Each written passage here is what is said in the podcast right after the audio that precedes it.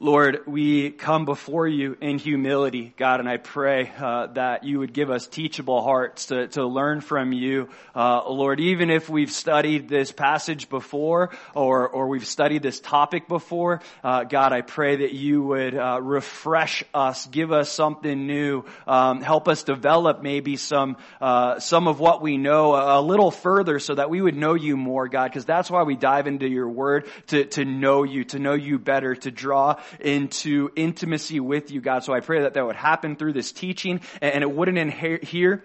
It would change us from the inside out and it would be with us as we go about our day, as we go about our week, as we go about our lives, God. So we ask for a fresh anointing of your spirit. We pray that your spirit would enlighten the eyes of our understanding. In Jesus' name, amen. Can you recall, listen carefully, can you recall when God first opened your eyes to the truth of the gospel. Maybe you were like me and you heard the gospel a few times. Different people would tell you about Jesus and the Bible and these different things, but it didn't really mean anything to you until one moment. Maybe there was a specific time where not only you heard the gospel, but there was some interaction with the Lord, or at the very least you felt compelled to come forward or say a prayer or accept Jesus into your life. That moment when God awakened your heart to the reality of who He is and what He offers us. See, Paul, he's going to talk about that. His experiences with the gospel of Jesus Christ. See, when we have that experience, what happens is that God's gospel actually becomes our gospel. That's the title of this teaching. When His gospel became my gospel. When His gospel became my gospel. Or in other words, when His good news became my good news. See, Paul, he's been reminding the churches of Galatia, multiple churches in that region, about the basic fundamentals of the gospel. That's what he was doing in those first 10 verses. And now he's going to segue the end of chapter one into chapter two, his personal story, how he received the gospel and how it changed him. Because the gospel of Jesus Christ, the grace of God, changed Paul, changed Paul forever. In fact, he'll say later on in 1 Corinthians, uh, chapter 15 verse 10, 1 Corinthians 15, 10, he says, uh, for by the grace of God I am what I am. And his grace toward me was not in vain, but I labored more abundantly than they all. Yet not I, but the grace of God which was with me. Paul is saying I'm defined by the grace of God. God's grace in my life defines me. It changed me. It transformed me forever. Does the grace of God define you?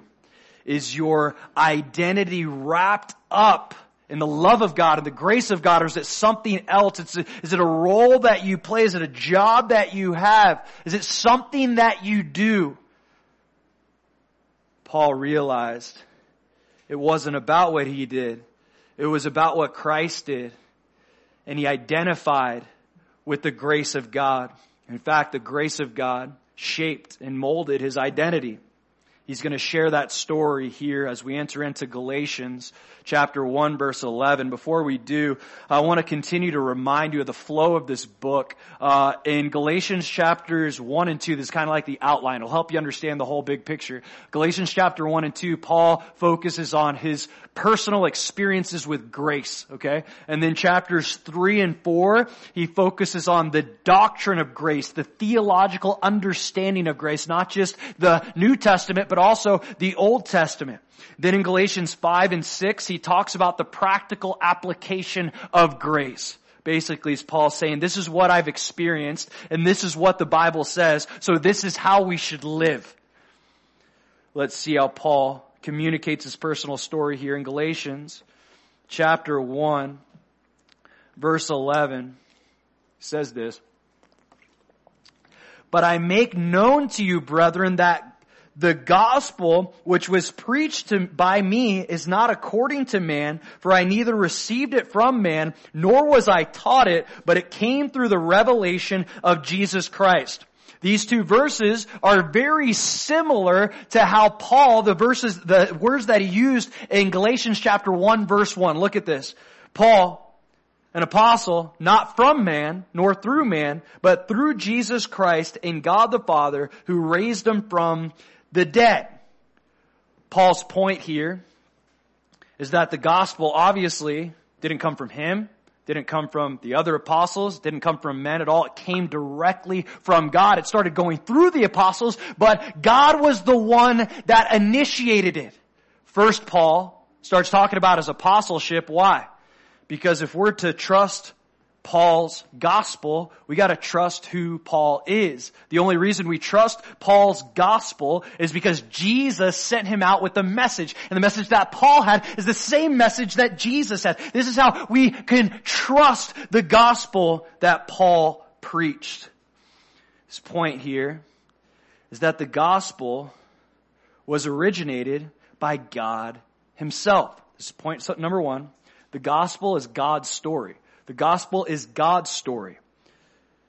The gospel is not man's good news about God. It's God's good news for man. God, men didn't just create this thing. They didn't just get their heads together and decide, hey, here's a good story, disciples. Let's start a movement. Let's start a revolution. In fact, we can even look in the Bible to show us that logically the gospel couldn't have come from man. Let me show you. It's 1 Corinthians chapter 1. 1 Corinthians chapter 1.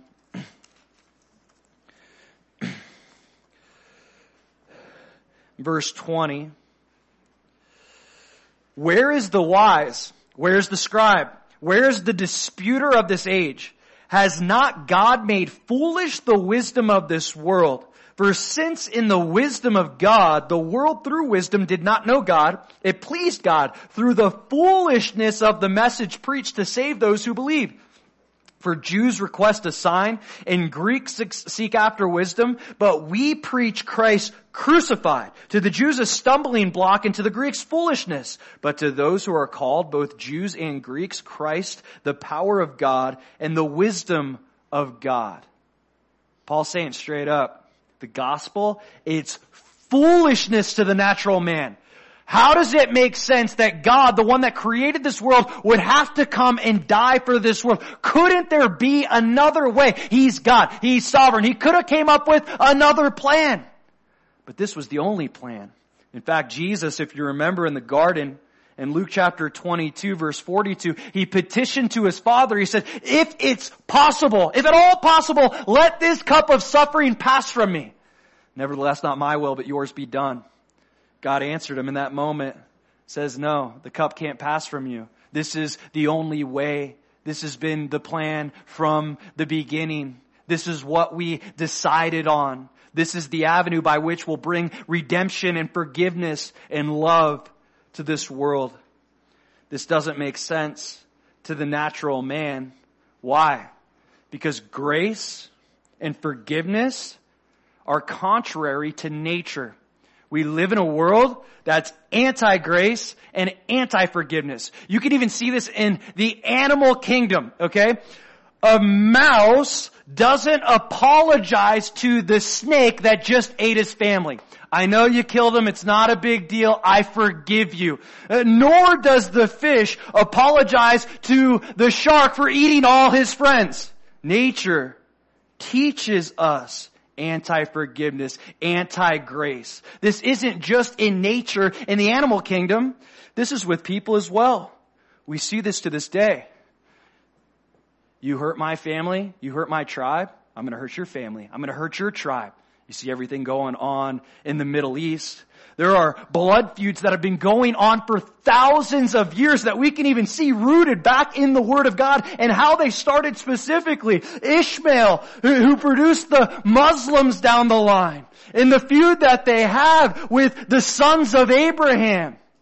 Isaac was the favored son over Ishmael, the promised son over Ishmael. The point is, to this day, we see these feuds.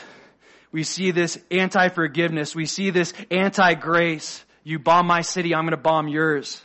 That's what this world teaches us.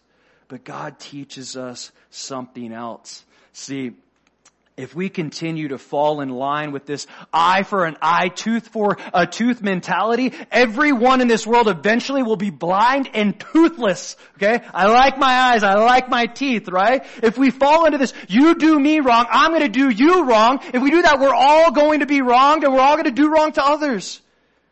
It has to stop somewhere. That's what Christ came to do. He, won, he wanted to stop the cycle of anti-grace and anti-forgiveness. And that's exactly what he did on the cross. What he said in dying on the cross was this. This is what you deserve.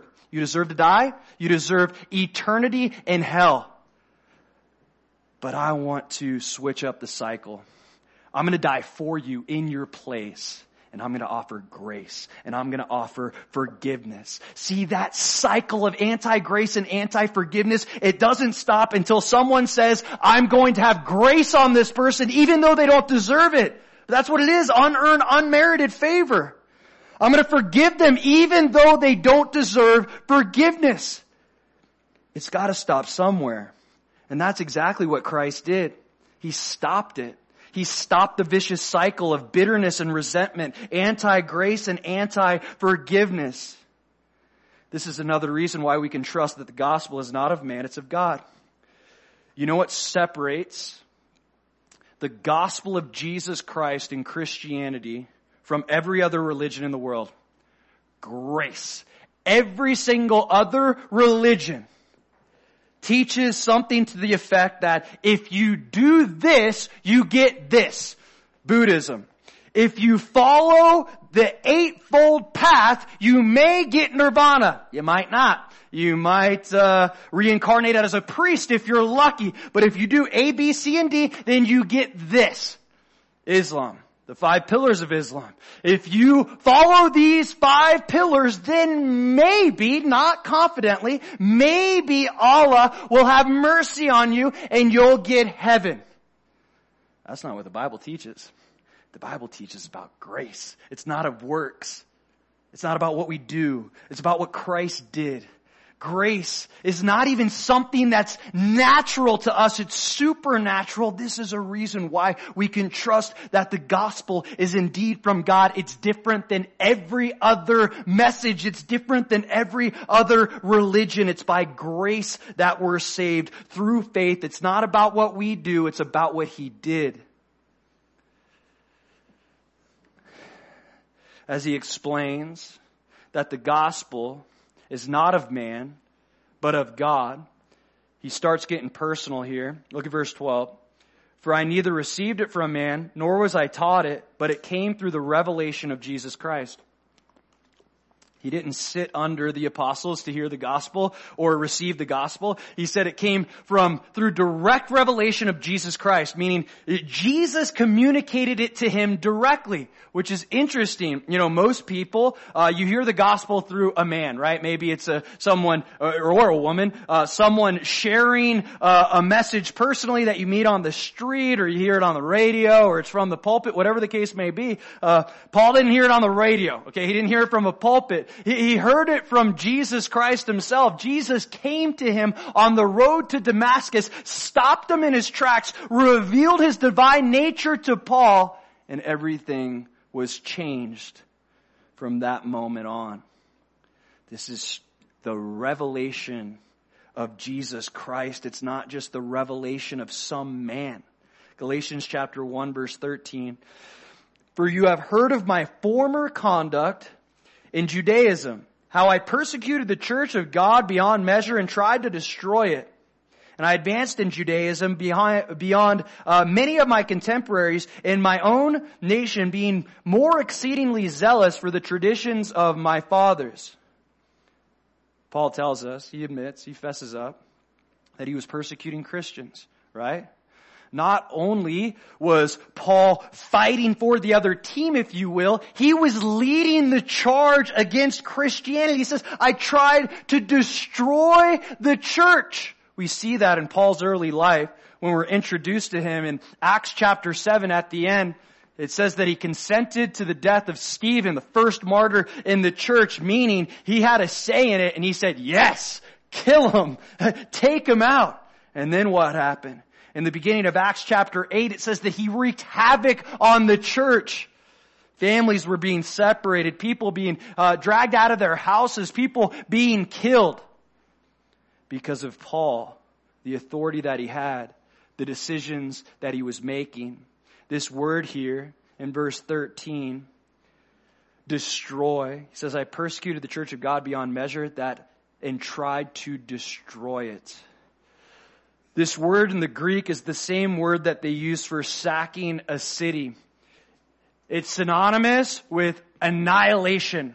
So Paul, what he was doing was not just trying to like stop a movement or slow it down. He was trying to annihilate Christianity once and for all. He didn't want Christianity to last past his lifetime. He was determined to destroy it completely. And Paul, he's able to talk about his past as a persecutor only because he was awakened to the truth of the gospel. This is point number two. The gospel reveals who we were. The gospel reveals who we were. Paul has no problem talking about who he was. I'm sure there was a lot of pain every time he talked about who he was. Because now the people that he's talking to are brothers and sisters. Some of these people in Christ, some of these people, he might have separated their families or had some of their family members killed. But Paul is able to talk about his past because of the grace of God. Look what he says here in 1 Timothy chapter 1 verse 13, I'll read it for you. He says, although I was formerly a blasphemer, a persecutor, and an insolent man, but I obtained mercy because I did it ignorantly in unbelief.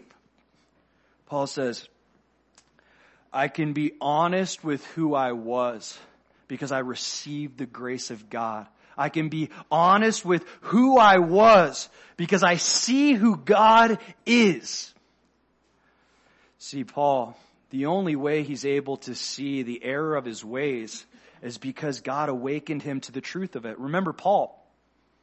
He thought he was doing something good. He, he was zealous for the things of God, for the traditions of his fathers. He thought he was doing God a favor. These people are committing blasphemy. They're saying that Jesus is God. Let's stop it. And all his efforts and all his energy, he put towards destroying Christianity. But now he realizes the error of his ways. See, the gospel, when we're awakened to the truth of the gospel, we're awakened to the depravity of our sin. So me, I was formerly an addict, uh, a thief, a deceiver, selfish, sexually immoral, and the list goes on. This is really who I was. And I knew some of these things like were kind of bad. Like, yeah, I know I shouldn't steal from my parents or whatever, raid my mom's jewelry cabinet or whatever the case may be. I know it's not like a good thing, but I didn't really see how bad it was, honestly. It was kind of bad, but I didn't think it was that bad until I came to Jesus. And then I look back and go, what? I used to think like that wasn't that bad. She has plenty of jewelry. She has plenty of money. She's not going to miss this stuff. Like that was the depraved mind that I had. I'm only able to see it now and talk about it now. Why? Because I realized the truth of the gospel. Gospel says, I'm a sinner and I'm in need of a savior. And I knew I was bad, but I didn't realize how bad until I was awakened to the truth of who Jesus is and what he did for me. See now, I'm able to be honest with my past because the Lord, He's changed my life. You better believe when I was in my addiction, I wouldn't talk to you about it. If you asked me if I was still using, I'd lie right to your face. I'd say, no way. Why would you think that? Why would, why would you think that I'm still using? Like, I, I, I would lie about it. I wouldn't talk about it. I didn't want to let people know that. But after the grace of God came into my life, I was able to be honest with myself. I was able to be honest with God. I was able to be honest with other people. Man, this is who I was. It's sick. It's disgusting.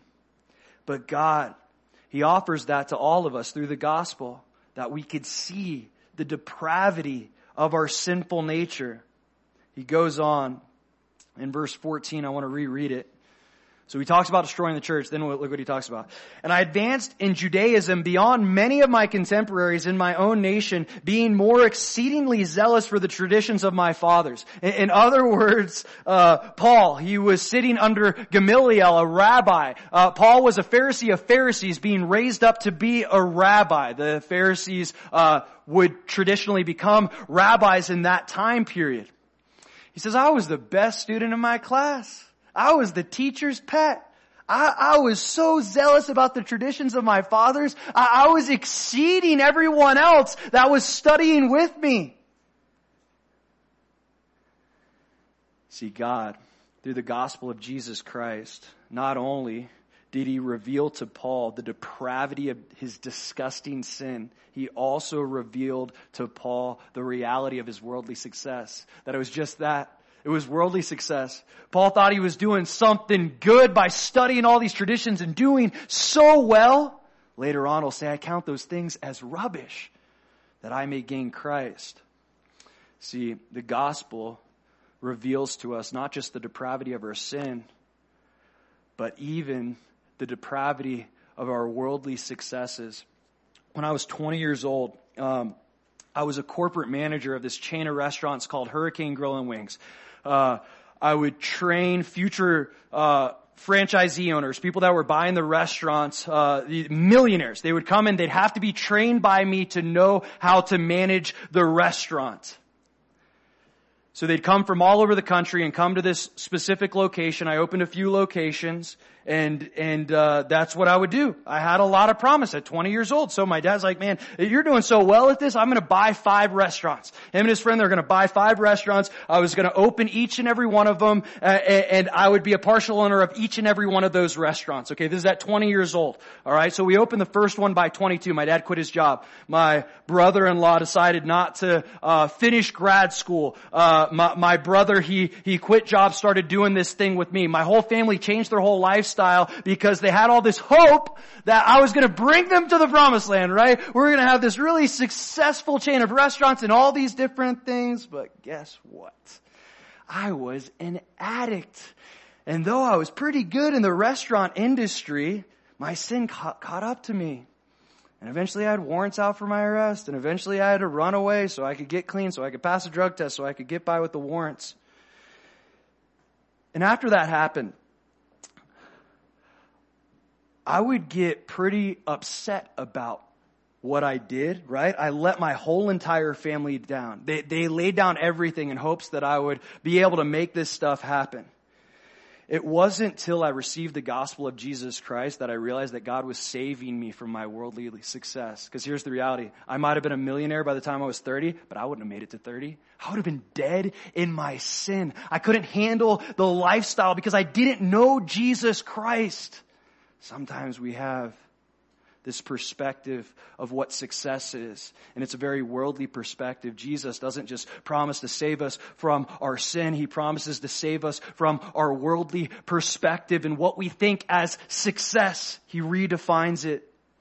He shows us what it really means. This is what Paul's getting at. Man, the track that I was going on, I was doing it. I was, I was exceedingly zealous for the traditions of my father. I was an all-star A plus student.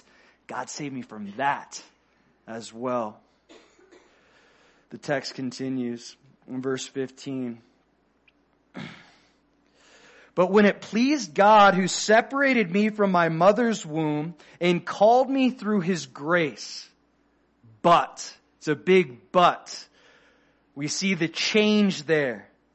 This was the road that I was going on, but then it pleased God who separated me from my mother's womb. It pleased God to choose Paul. God didn't choose Paul because he was so zealous about the traditions of his fathers. He didn't choose Paul because he brought so much to the table. He chose Paul because it pleased God. And this is why God chooses each and every one of us. He, he, doesn't choose us because we, we got something big to offer God. We're so gifted and talented and smart and yada yada yada. No, the Bible says the opposite. He, he chooses the weak. He chooses the, the foolish. He chooses the base things of this world so that He can be glorified through them, so that no flesh will be glorified in His presence. God chooses us not because he needs us, but because he wants us, and it pleases him to use us. Paul says, verse 15, but when it pleased God who separated me from my mother's womb. It's point number three. We were separated for the gospel from the womb. We were separated for the gospel from the womb.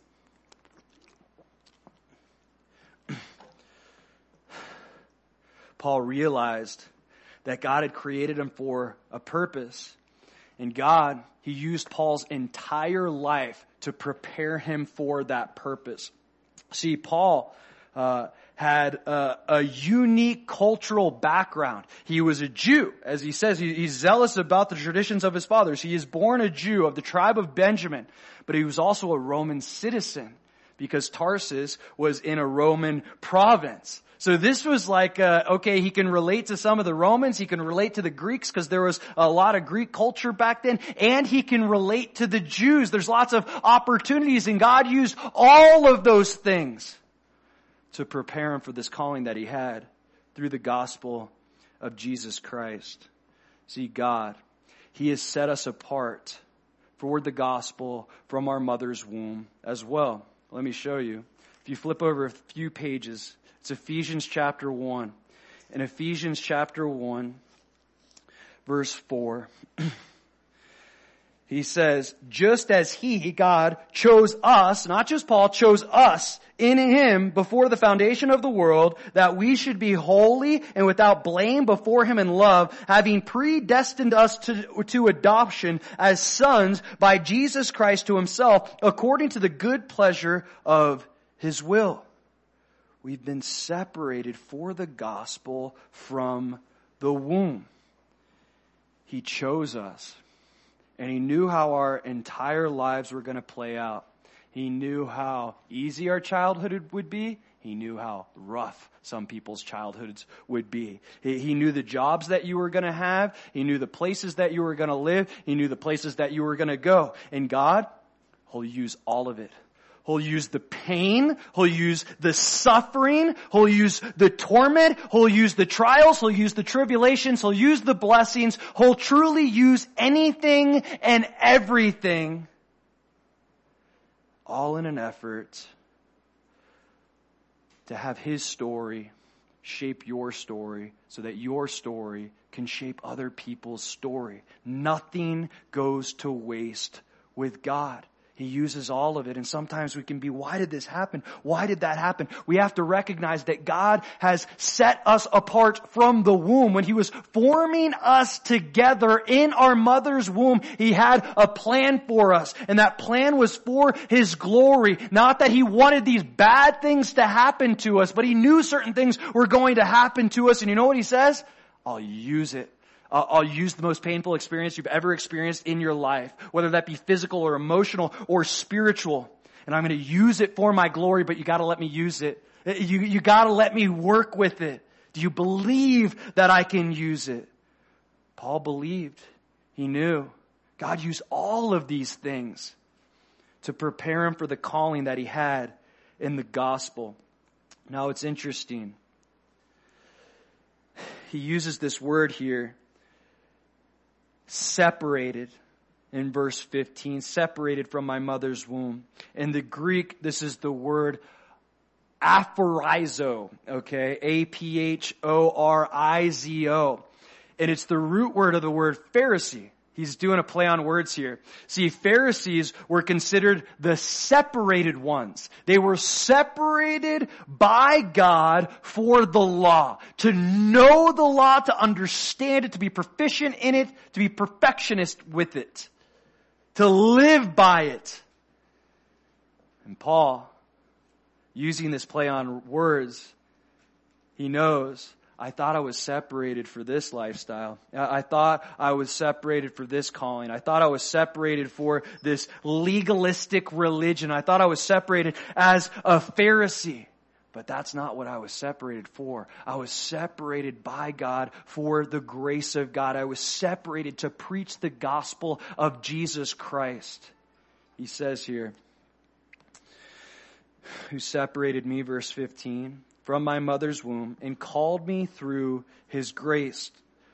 Again, Paul recognizes that God didn't call him because he was an expert in the law. He called him for God's good pleasure. He called him by his grace.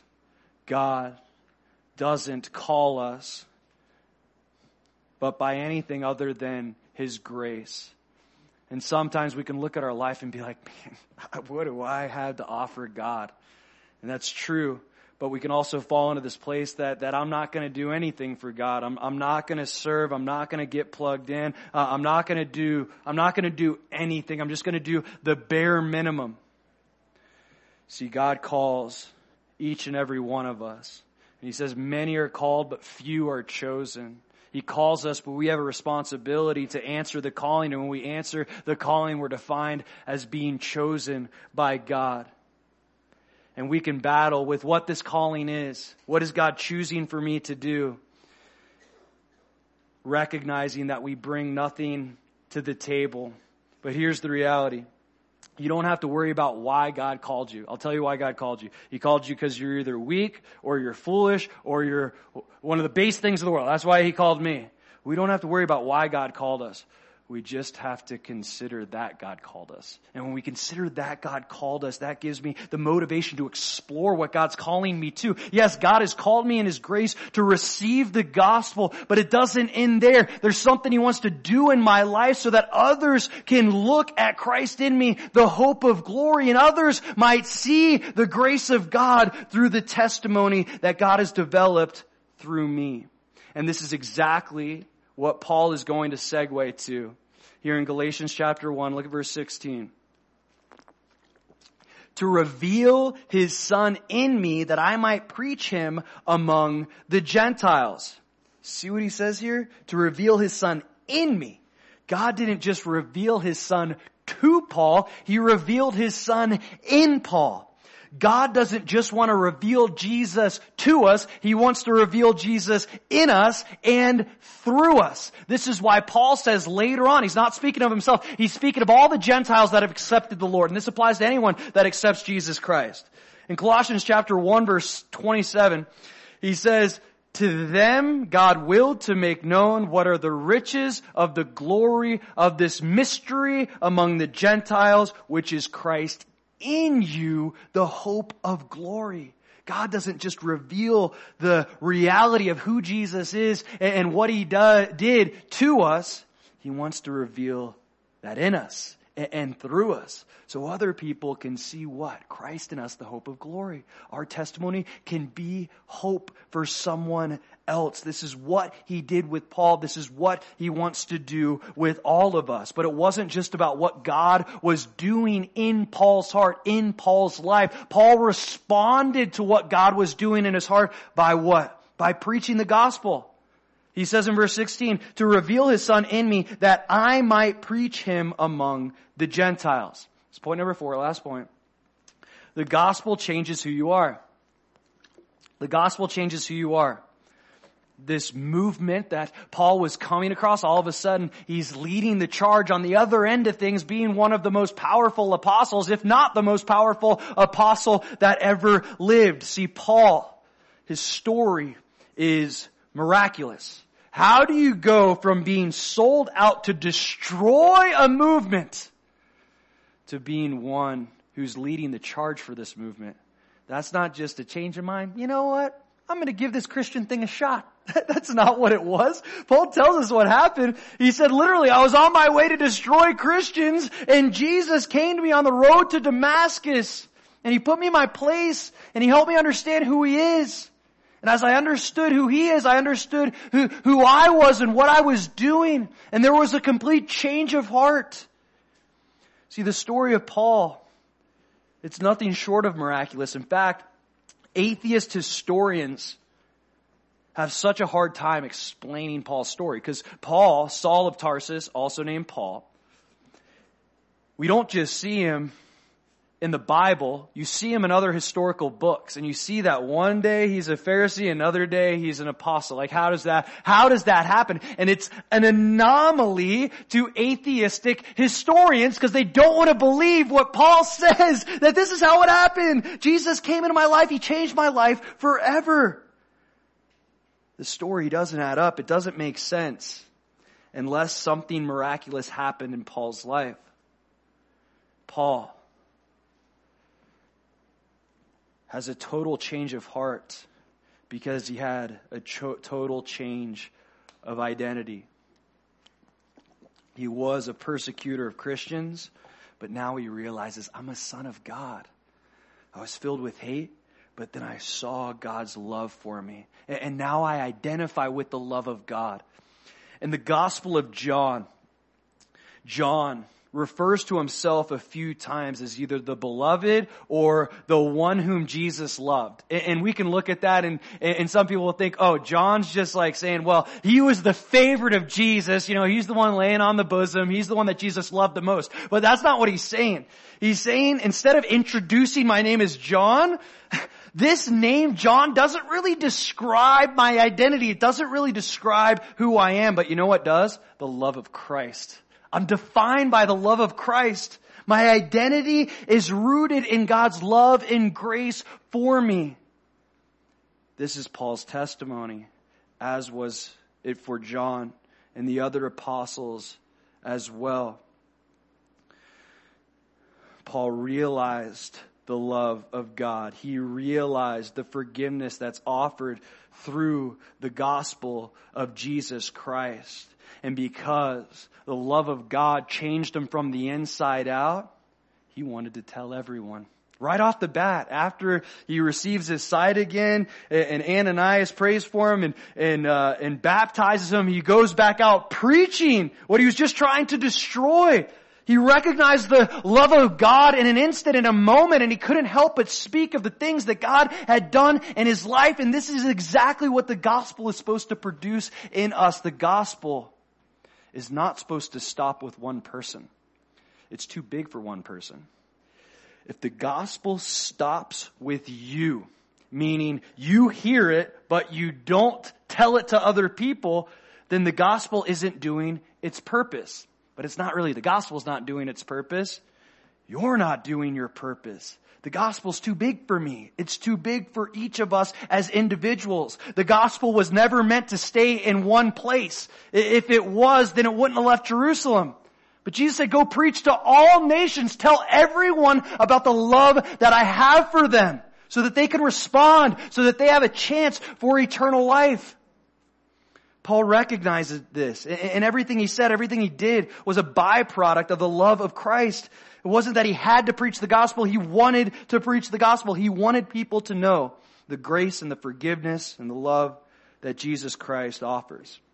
But God called him to preach the gospel to a specific group. If you look back at verse 16, that I might preach him among the Gentiles. This is how we know, among other scriptures, that God has a sense of humor. He absolutely does. Uh, because if you grew up as a Jew, especially in that culture, it was in you to hate Gentiles. They were disgusting. They were unclean. You don't know what they ate or what they got, their hands into. Uh, as we were studying in Acts, that's why Peter tells Cornelius, he says, you know it's unlawful for me to be in the same house as you. You're an unclean Gentile. I should have no business with you if I touch you or rub against you. I don't know what you touched. You might have been eating disgusting birds or shellfish or lobster or something like that. It was in him to hate Gentiles. God says, you're going to share the gospel primarily to Gentiles. Not only that, but Paul was a Pharisee. Again, he was an expert in the Old Testament. If I was planning Paul's life, I'd be like, perfect, this guy got saved, let's send him to the Jews. He should share the gospel with the Jews because he knows the Old Testament so well. But that's not what God did. Paul does share the gospel with Jews, but his primary ministry is to the Gentiles. Sometimes we think God is going to use our past for one thing and he ends up using it for another. I remember for me when I first got saved, it's like, man, I want to minister to drug addicts. Like, I, I want to minister to people that have experienced some of the same things that I've experienced. And that was where I even got saved. It was a ministry of people that struggled with addiction. And I get to minister to addicts sometimes. But that's not what God primarily called me to. He says, you think you're just going to, you know, uh, be able to reach this little people group, but I'm going to have you reach all different demographics and people groups. See, God's plan is always bigger than our plan. And it's often different, as it was for Paul. God had called him to preach to the Gentiles. The text continues in Galatians chapter 1 verse 16 he says, I did not immediately confer with flesh and blood, nor did I go up to Jerusalem to those who were apostles before me, but I went to Arabia and returned again to Damascus. Paul wants to make it clear that his message did not come from man. He didn't go to Jerusalem to sit under the apostles to, to hear what they had to say about Jesus. At least he didn't do that right away. For three years, he just wanted to get to know the Lord personally. He didn't want to have the opinions of man sway him in some direction. He just wanted to sit at the feet of Jesus and hear his voice. This is what we're called to do as well. Not that it's bad to come to church. In fact, the Bible says, um, "Do not forsake the assembly of the brethren." We're supposed to get plugged in into a church community. It's not about the building; it's about the people. The Bible teaches us that. But as we're talking about understanding the Word of God and understanding who God is, what's the best source to go to? God, okay? He knows more about himself than any of us do. Paul went right to God. He didn't go to man. He didn't send out to the apostles for multiple years trying to just gain their wisdom. He wanted the wisdom of God. See, we're all called to sit at the feet of Jesus and hear his voice. We're all called to go to him first. Now this doesn't mean that you shouldn't ask questions that you're curious about, but it does mean that he's the first person that you should ask. God, what do you want to tell me about this? Is there something that you want to reveal to me?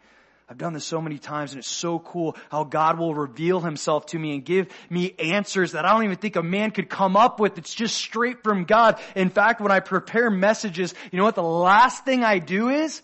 Is look at commentaries. And I'll look at commentaries at the very end, but I prepare almost my entire message and the bulk of my messages from what I believe God's trying to get across to me. What I believe God's trying to get across to the church. Why? Because He's the source of all wisdom and all knowledge. And maybe that great commentator has something great to say about Galatians and that's cool. I'll look at it later. But maybe he's not going through what I'm going through. And maybe his church isn't going through what my church is going to, through. See, God, He is the source of knowledge. He is the source of wisdom. And before we go to man, just as Paul did, we should go to God. That's what he's getting at. He says where he went to God. He said he went to Arabia and returned again to Damascus. Now, this isn't Saudi Arabia. Uh, this is a place scholars often believe to be the kingdom of Nabatea. Okay, now this place was actually uh, right outside of Damascus. So what appears to have happened was after Paul got saved in Damascus, and he didn't have good luck sharing the gospel in Damascus, he had to he had to flee uh, before he ever went back to Tarsus or anything. He, he went in the wilderness in this place, Arabia, and he just sat under the feet of Jesus and studied. Not that Jesus was there. Jesus could have came here and there. I don't really know. There's some indication that might have happened, but he's just seeking the Lord. God, what do you want to speak to me? What's the truth of the gospel? What's this all about? And he did that, then went back to Damascus. And it says here in verse 18, then after three years, I went up to Jerusalem to see Peter and remained with him 15 days. But I saw none of the other apostles except James, the Lord's brother. Now concerning the things which I write to you, indeed before God, I do not lie. So he thinks that he needs three years. Why? Probably because the Lord told him, I want you to go away for three years and just sit under, uh, sit under me and, and hear my voice and grow in the truths of the Word of God, seeing the fulfillment of the Old Testament through the person of Jesus Christ. But we also see most of the apostles, most of the disciples, they had what? About three years under Jesus. So that could have came into the picture. Uh, they need three years. I need three years. We don't know exactly why Paul made this decision, but we can rest assured that somehow the Lord told him, hey, you need to sit under me, just hear from me for three years. After those three years, he says he went up to Jerusalem. So this is his first time in Jerusalem. Uh, as a convert, okay? He was in Jerusalem before, but as a convert, this is the first time he talks about going to Jerusalem. And he says he went there to see Peter and he remained with him 15 days. What's his point? He didn't go to Jerusalem to ask Peter and the other apostles that were there. It was only James, the Lord's brother. Jesus Christ's actual half brother was there. He didn't go there because he wanted to learn what their gospel was. He went there to see him. This wasn't an educational trip. This was a relational trip. He just went to go get to know Peter and James and likely he discussed some things pertaining to Jesus Christ. You know, that's their life. We don't know what that conversation entailed. Paul's main point here is I couldn't have learned all that I learned in 15 days. Okay? All the things, you think about how much knowledge Paul has, there's no way he learned all that stuff in 15 days from Peter and James. It took years for him to accumulate all this knowledge, all these truths that the Lord was revealing to him. Now, I find this interesting later on in 1 Corinthians chapter 15. Um, around verses like five to eight there. Uh, he's talking about the resurrection. This is Paul speaking again. He's speaking of the resurrection and he, he mentions two people specifically. He mentions Peter and James who saw the risen Lord. Uh, this is James, the brother of Jesus Christ as we just mentioned. I find this interesting because it got me thinking, I wonder if this was the conversation that they had that Paul was just sharing his testimony. Hey, look, I was on the road to Damascus and Jesus appeared to me in his resurrected form. And Peter's probably like, yeah, I saw him in his resurrected form too. And, and I got, went back fishing like a fool and Jesus called me back and he forgave me. And James is like, yeah, I feel like a fool too. Uh, I didn't believe him. I live with the guy. I live with the guy and I didn't believe he was the Messiah until all of a sudden I saw him in his resurrected form and it clicked. I realized this truly is the Messiah. We don't know what conversation happened, but there's a chance that Paul was talking to them about the resurrected Lord and he gained this information from Peter and James. But Paul's point is not about the information that he gained. His point is that he couldn't learn, have learned the information that he gained from this short period of time in Jerusalem with Peter and James. In Galatians chapter 1 verse 21, we're almost done. He says, afterward, I went into the regions of Syria and Cilicia.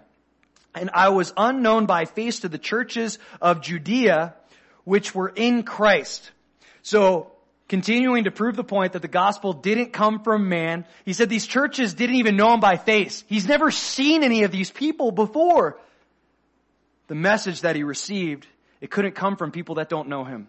It couldn't come from people that haven't seen him face to face. This message came from Christ. And these people, in Galatians chapter 1 verse 23, he's generalizing the churches that he saw. He says, for they were hearing only, he who formerly persecuted us now preaches the faith which he once tried to destroy. And they glorified God in me. This was all the people knew about Paul. He was formerly a persecutor and now all of a sudden he's preaching for the very movement that he was trying to persecute. All they know is Paul once was lost and now he's found. All they knew was that Paul used to be a person that took life and now he's one that's giving life. All they know about Paul is a piece of his testimony that things changed in his life, that the Lord did a radical work in his life. And their response to Paul's testimony, it says, and they glorified God in me. They glorified God at Paul's story, how the Lord's story impacted Paul's story. See, your story can bring God glory. It, it, truly can. And this is Paul's point in all of this. The gospel, it's true. And it can change us from the inside out. We see the validity of the gospel in the way that it changes lives, in the way that it initiates transformation in people's lives. If this gospel was from man, I wouldn't be where I am today. If this gospel was from man, Paul wouldn't be speaking these words. If this gospel was just a, another religion, then we wouldn't be reading the text that we're reading, but the gospel is different because it's from God. It's not from man. And Paul wants to make that clear. My life is changed forever, not because of the words of man, but because of the words of God, because of the gospel of Jesus Christ. This wasn't some clever man-made story. This was a redemption story that God initiated and God had planned since the foundations of the earth. So we need to ask ourselves, do we believe in the gospel of Jesus Christ? not some man-made myth, not just what somebody once told us about Jesus. Because what Jesus tells us about himself is that he's God in the flesh. He's actually God in the flesh. He's not just a man. And some will say, uh, you know, I can accept Jesus as a good moral teacher, but I certainly don't accept him as God. Well, he claimed to be God. Not only that, he died on a cross. Why? for our sins. He paid the price that we deserved because he wanted to end that vicious cycle of anti-grace and anti-forgiveness. It has to stop somewhere and Jesus stopped it on the cross. Now I open up the opportunity for you to be forgiven. No longer will you get what you deserve. You'll get more than you deserved. You'll get eternal life with me. And his death on the cross was solidified by the resurrection. Death couldn't hold him because he was sinless. He was perfect and he was risen from the grave. These are the basic truths of the gospel. Sometimes men will put their own twist on it. Jesus wasn't God. There's no way. When was the last time you saw someone rise from the dead? That couldn't have, ha- have ha- had happened. But Jesus makes the claim that it did happen. The apostles make the claim that, they, that it did happen. And the apostles end up dying for making that claim. So I'll ask again do we believe in the gospel of Jesus Christ or do we believe in the gospel of man? Because Paul told us in the last teaching, in the last section, that there's only one gospel. There, there's not another. And if man is choosing to put his clever twist on it, then it makes it a different gospel. But Paul also encourages us through his life story. When we put our faith in the gospel, then his good news becomes our good news because his good news changes us from the inside out, just as it did Paul. Let's pray.